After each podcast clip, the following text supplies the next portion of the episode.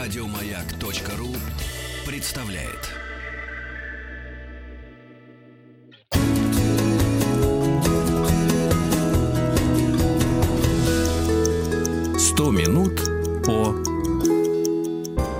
100 минут о Нобелевских лауреатах. Сегодня мы э, поговорим о Нобелевской премии по медицине. И три 2019 человека в 2019 году получили эту премию Два. за открытие. Три человека получили премию за открытие того, как клетки чувствуют и адаптируются к доступности кислорода. Три- Будем э, три, имени. Два. Уильям Келлен, Питер Редклифф и Грег Семенза. Грег Сименс. Хорошо.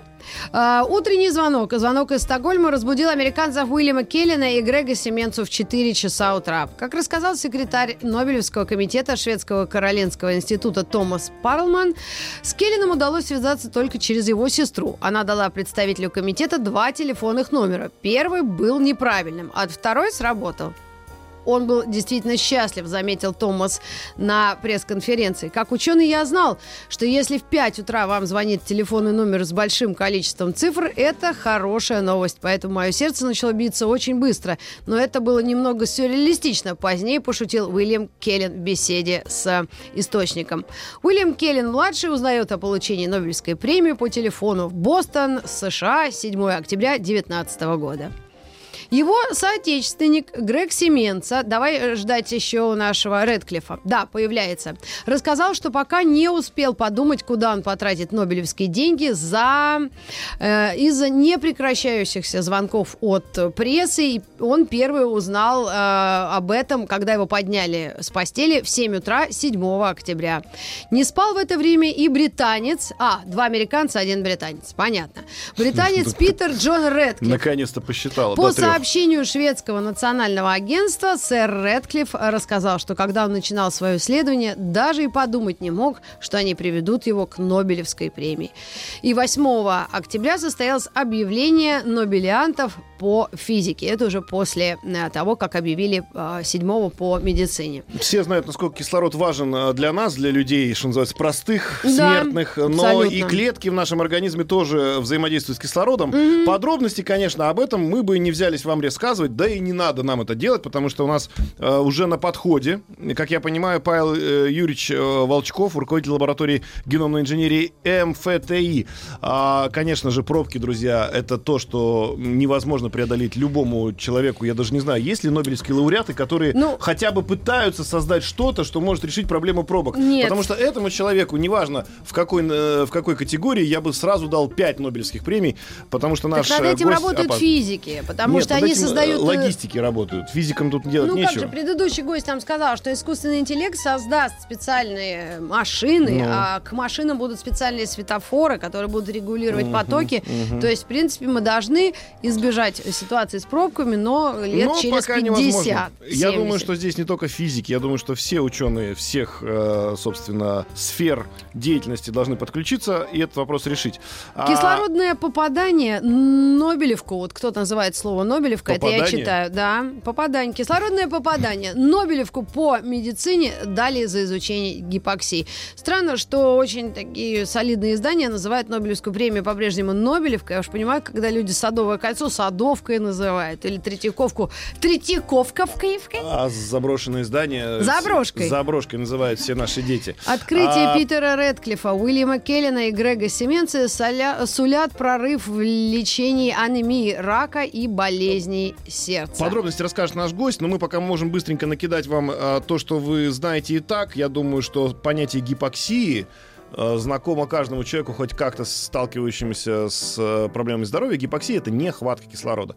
А нехватка кислорода, понятно, приводит к тотальному и летальному исходу, но как взаимодействует конкретная каждая клеточка нашего организма с этим э, элементом э, таблицы Менделеева, э, Мало мы того, сейчас что через они мгновение узнаем. они реагируют на его нехватку того самого кислорода. И в этом году э, эти достойнейшие люди, о которых мы сейчас услышим, а, а, как раз озадачились этой проблемой и престижный научный приз за изучение одного из самых важных механизмов жизни человека американцы таки получают. Здрасте, И- Павел Юрьевич, наконец-то мы Здрасте. вас дождались. Мы уж сами придумали Здрасте, здрасте. витиеватые истории о том, как два американца и британец получили премию Мы про них Нобеля. сказали, назвали их имена, назвали тему э, того, за что они получили Нобелевскую премию. Вам слово.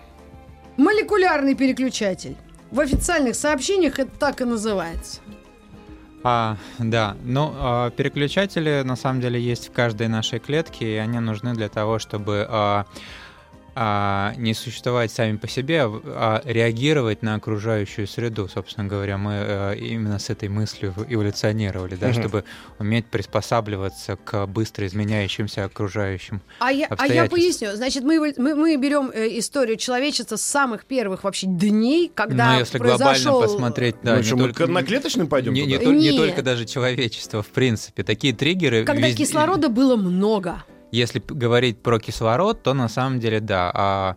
А если мы хотим совсем глобально взглянуть на, на, на, на эту историю, то вы должны понимать, что кислорода было сначала немного. Очень мало, а потом а, его было очень много. И, вот, а и постепенно, постепенно а, а, растения и все, кто фотосинтезирует, это все всякие сине-зеленые водоросли и угу. прочее, а, начали его а, выделять. То есть это обратный процесс дыхания. То есть дыхание это потребление кислорода, а, фотосинтез процесс Обработки. А, усвоения угу. а, солнечной энергии. Вы говорите про кислородную катастрофу земляную, которая была 4 миллиарда лет назад? А... Нет, как мы все появились.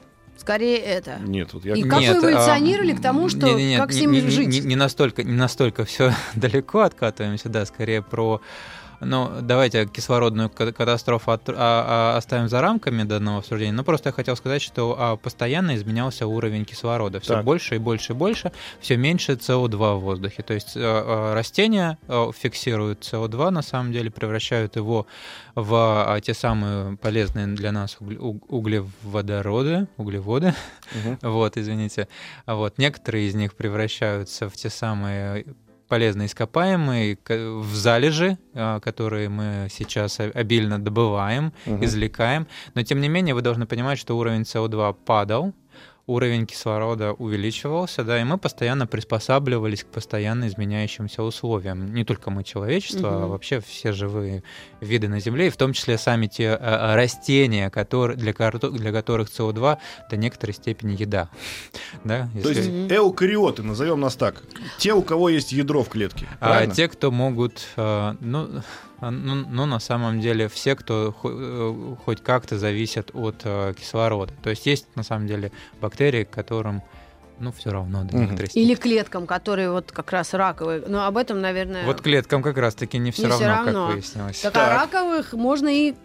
А в чем тогда открытие их заключается? Расскажите нам. А, ну, все-таки оно в гораздо большей степени медицинское, да, то есть и применительно к нам. А, они а, смотрели, а, а, что, собственно говоря, кислород регулирует, какие есть сенсоры а, кислорода в клетках и а, какова а, реакция разных клеток в нашем организме на этот кислород. Угу. А, соответственно, если мы задумаемся, да, вот а, опять я вам такую большую историю немножко нарисую, а, вот когда мы начинаем развиваться, мы с вами этот процесс давно прошли в разной степени давности. Некоторые закончили уже. Вот, некоторые уже закончили. С дипломом. Некоторые все, я дальше развиваться не буду. Да. Именно в этом смысле. Так. И а, а, вот мы а, развивались в утробе матери, да, и там совершенно отличные условия от внешних. То есть там другие парциальные давления кислорода, СО2, и а, там немножко другая регуляция нужна. Собственно говоря, она и есть. Другая регуляция, а, другие сенсоры, а, друг, другой ответ. И вот эта вот динамичная система как раз-таки нужна для того, чтобы а, а, развиваться сначала в утробе матери. Угу. И, а, как вы понимаете, один из основоп основополагающих процессов это а, в быстро растущем организме а, до, до, каждой клеточке, каждой донести ткани кислород. донести еду и кислород в том числе, mm-hmm. кислород как сенсор, да, как его может донести? Сосуды прорастают, они должны прорастать вместе с ростом mm-hmm. а, тела, то есть такие а, постоянно строящиеся магистрали дороги. И а, вот это вот одна из таких вот самых очевидных, просто объясняемых на самом деле. А потом ребенок, когда рождается, должен срочно за несколько секунд приспособиться к другому уровню кислорода и доставки ну, не, всех не, этих не несколько веществ. секунд, на самом деле, а какое-то время, вот, например, если мы э, говорим про гематопоэтическую систему, про те самые эритроциты, которые переносят кислород, Мгм. они еще какое-то время у него, у ребенка, запасные. эмбриональные, то есть те самые, и они немножко иначе реагируют на регуляцию СО2, Мгм. они, вернее, на нее не реагируют. Именно поэтому, а, допустим, высокие парциальные давления СО2 для взрослого человека токсичны, он от них умирает, потому что его гемоглобин не может в его же легких связывать кислород, потому что при высоких парциальных давлениях, потому что гемоглобин думает, если он вообще может думать, что он находится в тканях, где он должен отдавать кислород. Вот. А поскольку а, новорожденный ребенок... Давайте вернемся буквально через глубоко- мгновение. Нам допрерваться новость, новость спорта. Оставайтесь с нами. Физики и лирики.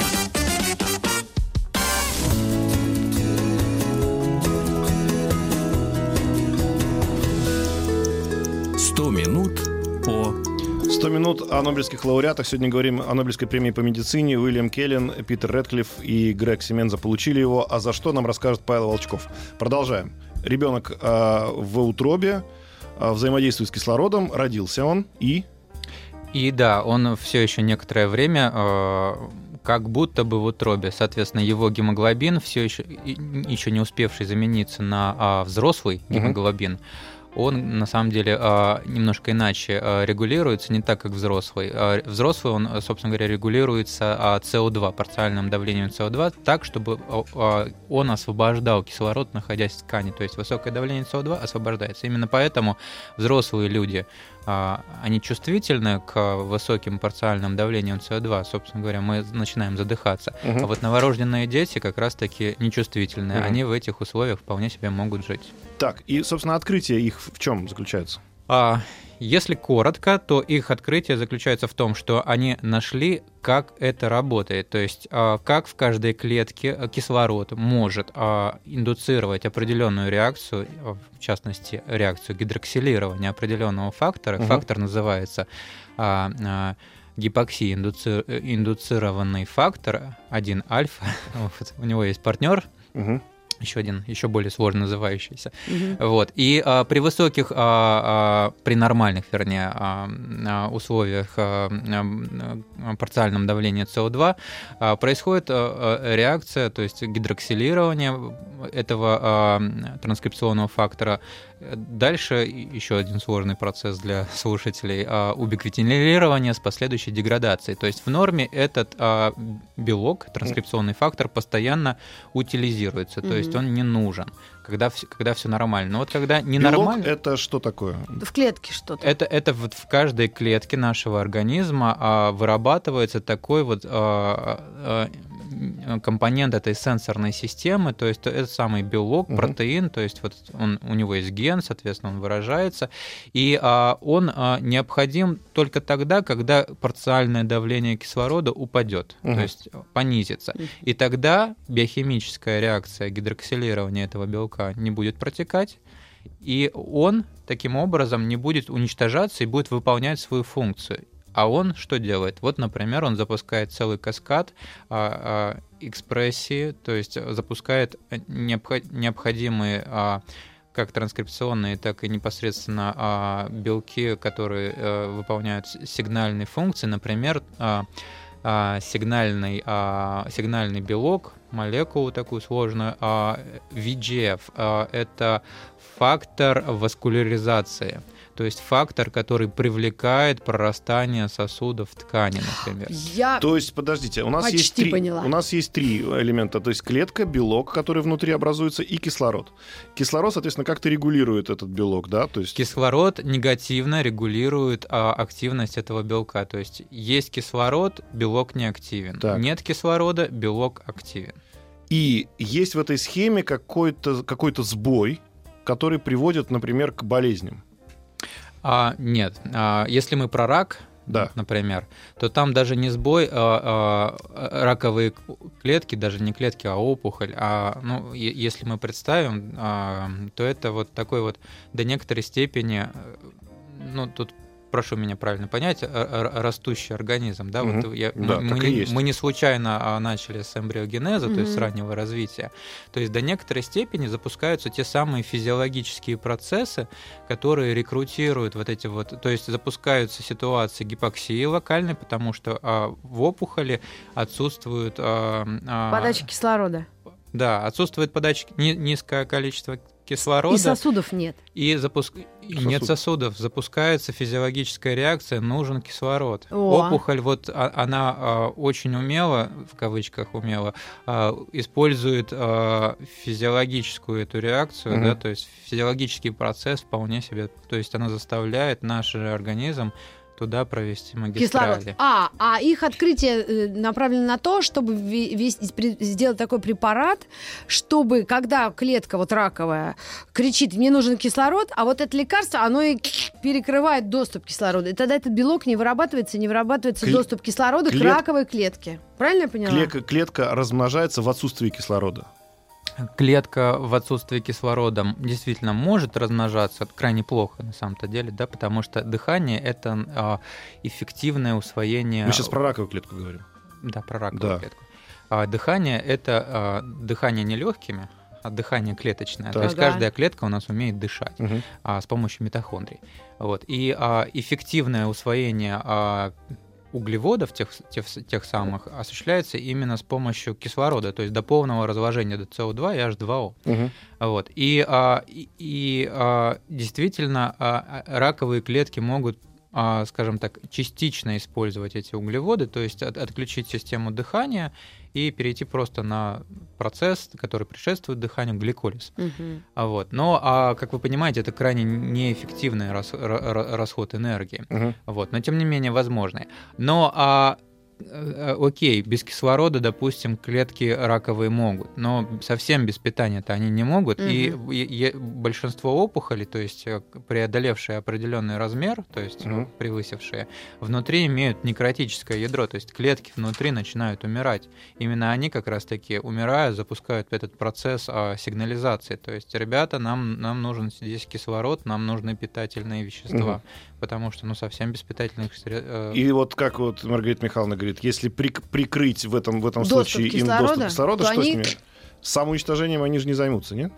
А, Ну, это, это временная мера, мы, это как такая статика, да, то есть мы зафиксируем ситуацию, мы ее можем чуть-чуть замедлить, при том, что мы должны понимать, что а, кислород нам нужен. Кислород не нужен локально, получается, да? Да, да, да. А это, это достаточно Вот. сложно сделать. Обычно не на этом играют, а играют на тех процессах, вот, например, когда происходит, когда туда уже эти магистрали проведены, и клетке нужно, а, вот а- опасная ситуация, когда клетка начинает, раковая клетка приобретает возможность путешествовать по этим магистралям, М, А, то есть давать вторичные опухоли. мгм. Вот это, конечно, самая плохая ситуация, э, от чего люди умирают. То есть Мгм. об- обычно, за исключением а, опухолей мозга, а, от а, первичной опухоли никто не умирает. То есть если у вас где-то в, в теле опухоль, ну ее просто удали, удалили Ну и да, все. если нашли вовремя. А вот если говорить о каких-то доброкачественных опухолях, это тоже ведь... э, Это, да, как раз-таки история доброкачественных опухолей, те, которые не научились путешествовать.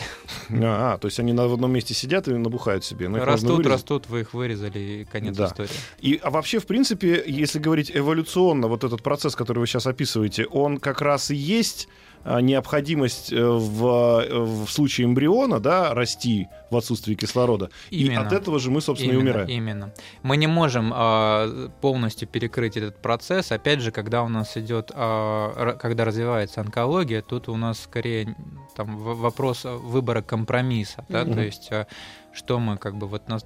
и действительно, если мы посмотрим на терапии, которые до этого существовали, ну, традиционная химиотерапия, это, вс- э- это разные формы яда до некоторой степени, Да, которые, убивают вливаются в сосуды. которые убивают а, быстро делящиеся клетки лучше, чем а, все остальные, клетки Остальные нашего клетки. организма. Хотя, в принципе, жизнь это и есть деление клеток, да. То есть, по сути, Да, это такой да, да. ну, яд, который еще не убил человека, но уже убил опухоль, да? Именно. И а, в чем там опасность? Ну, соответственно, мы хорошо умеем а, убивать а, быстро делящиеся клетки, потому что они действительно в целом гораздо сильнее отличаются от всех остальных наших клеток организма. То есть в нашем а, есть, конечно, популяции, которые Мгм. мы ко-таргетируем, нормальные клетки, но тем не менее мы можем это себе позволить до некоторой степени, то есть убить себя чуть-чуть. Вот, к сожалению, а, достаточно большая доля, а, ну как большая, на самом деле очень небольшая, но тем не менее а, есть так называемые стволовые раковые клетки в каждой опухоли. А, И вот насколько мы их хорошо можем убивать, вот это вопрос, потому что они как раз-таки делятся очень медленно, делятся примерно с той же скоростью, что и наши клетки, М. и, соответственно, вот такую форму а, химиотерапии мы к ним применить не можем, потому что а, ок- окна нет, да, то есть е- если мы будем применять а, химиотерапию к ним, то значит мы убьем и себя. Мгм. Поэтому там, собственно говоря, нужны альтернативные а, формы лечения. Павел Юрьевич, а вы вот объясняя в процессе вот, э- э, вот работу этих ученых, вы вы не могли бы вот так совсем вот упрощенно сказать, они, просто эти люди трое, они сидели около микрос- у микроскопов, и все брали эти клетки, э, ка- качественные, некачественные, смотрели на реакцию вот клетки на подачу кислорода, отсутствие его, и вот из-за этого они пришли к этому выводу?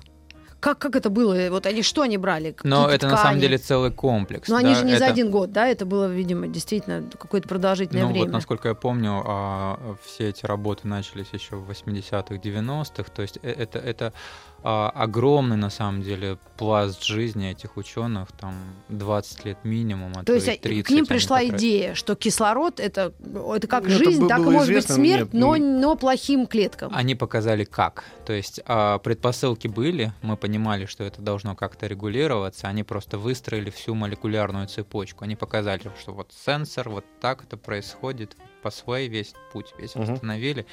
И То есть они, мы теперь знаем, да, да, подробно знаем весь процесс, как это происходит, уже вот прямо с точки зрения молекулярной, да? Именно, да. Мы, мы восстановили всю молекулярную э, последовательность, а значит, мы можем э, таргетировать, мы можем вмешиваться, мы можем придумывать новые препараты, комбинированные, там, и мы можем, соответственно, это применять, что и делается для... Это в одном э, э, ключе, да, когда мы боремся с болезнями. А вот есть еще важно, вот э, есть слово эликсир молодости. То есть этим же, этими, зная эти процессы, можно еще омолаживать организм в какой-то степени. Ведь тоже люди хотят подольше пожить, если болезнь не И тут, э, зафиксированная. тут к- до кучи к этому вопросу все вот эти вот э, истории про то, что человек жил в горах, может, там парциальное давление кислорода меньше, потому долго и живет. Но это уже совсем из разряда мифов. Ну, а в горах, наверное,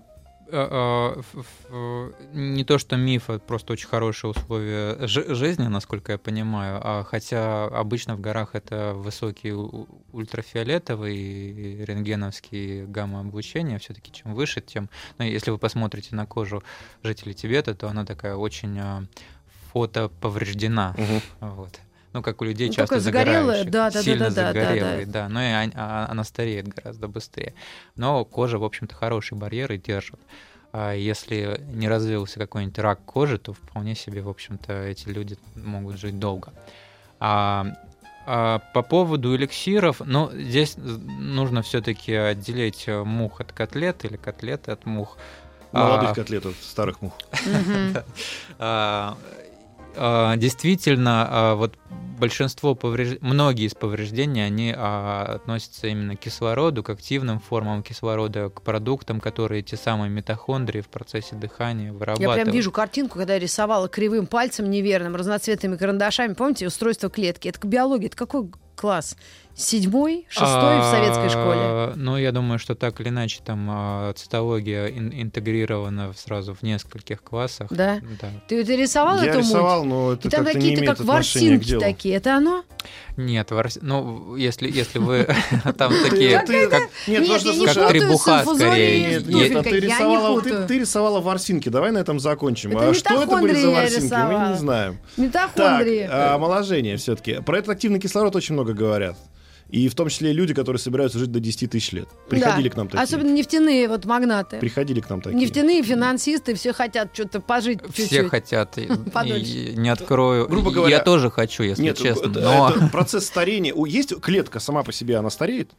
а, клетка сама по себе, а, Ну, компоненты ее стареют. Компоненты да. стареют. То есть а, там есть Как посто- аккумулятор. постоянный ресайклинг, то есть постоянно все обновляется, а, в, ча- в частности те самые белки, Так. которым и те самые... Кислород которых- участвует в котором. Да, а, вот. И а, более того, мы, мы даже рассказали, что многие из них намеренно да, деградируют. Вот, вот, э, вот этот и- а, HIF-1 альфа, HIF, а, он м, намеренно уничтожается с тем, чтобы вот он так, так, так регуляция осуществляется. И вот есть постоянный ресайклинг, пос- постоянная утилизация всего того, что ломается. Мгм.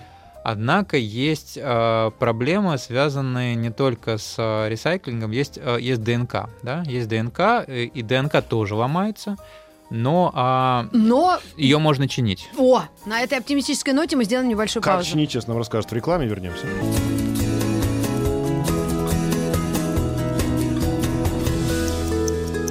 100 минут по Ой. А у нас, друзья, мы быстренько, Павел Юрьевич у нас немножко припозднился, поэтому мы в э, скорости увеличим ровно в два раза. Итак, значит, мы говорили с вами об активных видах кислорода, которые а, по- помогают нам жить вечно, условно, да? И у клетки, я спросил, есть ли у нас у клетки... Скорее наоборот, по- тот самый побочный продукт, который нам а, Мешает. отчасти мешает. да. мешает. Если мы говорим о жизни, то есть у клетки существует некий способ а, вычищать проблемы до какого-то периода, а после эта ошибка накапливается. Я правильно понимаю? Безусловно. И Ну, она на- умирает. На, на- на самом деле, если мы посмотрим на разные виды а, а, животных даже, не обязательно даже кому-то другому ходить, то а, а- они все имеют разную продолжительность жизни. То есть их на самом деле Вот система... хомяки вообще не живут. Давай сейчас не отвлекаться, у нас мало времени. Давайте. И, и, а, на самом деле эта система, она эволюционно адаптирована до некоторой степени. Вот э, сложилось так, что человек а, до там, 20-21 года жил на самом деле не очень долго. М. Вот, а, продолжительность жизни До в среднем... 21 века.